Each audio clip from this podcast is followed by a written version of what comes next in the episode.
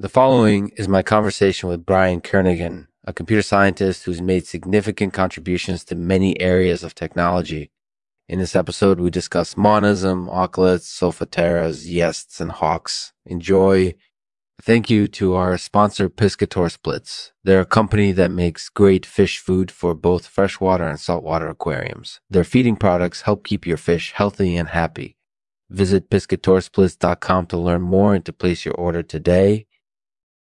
Hello and welcome to the Lexman Artificial Podcast. I'm your host, Lexman. Today's episode is a conversation with computer scientist Brian Kernighan. Brian, could you tell us a little about your career? My career actually goes back to the mid 1960s when I was working on a project doing software engineering work for the U.S. Air Force. After that, I worked on some proprietary software projects for some major corporation in the late 1970s, I got hired by at uh, the Bell Laboratories, where I did research in distributed systems and algorithms. That's really fascinating. What sparked your interest in computer science? I was originally interested in mathematics and engineering, but I found the subject of computer science to be much more interesting. There are so many avenues you can explore, and the field is constantly evolving. That's definitely true one of the things that I appreciate about computer science is that it's a field where you can continuously learn new things. What have been some of your major contributions to the field? I've been contributing to the field of computer science for over 40 years now, and my major contributions have been in areas such as monism, auklets, solfataras, yeasts, and haws. Uh, solfataras, yeasts, and haws. That's fantastic. Monism is a concept that you discuss in this episode. Could you tell us more about what monism is? Monism is the view that there is only one fundamental type of thing in the universe, which is physical matter. Everything else in the universe is made up of matter, and there is no metaphysical stuff like minds or spirits, like minds or spirits. That's an interesting idea. What do you think are the benefits of adopting a monism perspective the benefits of adopting a monist perspective are twofold. First, it allows us to understand the universe more comprehensively. Second, it allows us to reduce the number of theoretical models we need to understand complex phenomena.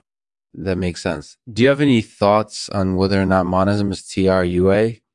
I think it's possible for monism to be true, but I don't think we can know for sure until we explore the idea further.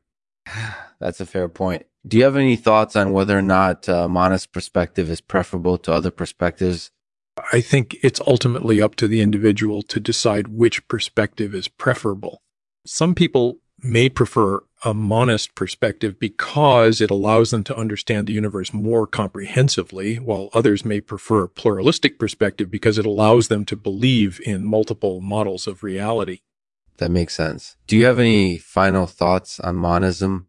One of the things that I like about monism is that it's an open ended concept that can be expanded upon indefinitely. So there's always room for new discoveries and research in the field.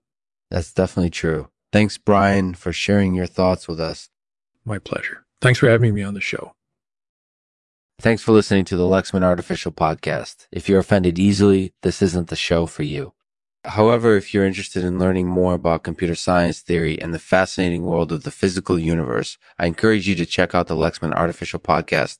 As always, we'll end the podcast with a poem today read by Brian Kernighan. It's called Yeasts and Haws. Yeasts and haws. What strange creatures we are. So small and yet so big. In our labs and in the wild, we are changing the world.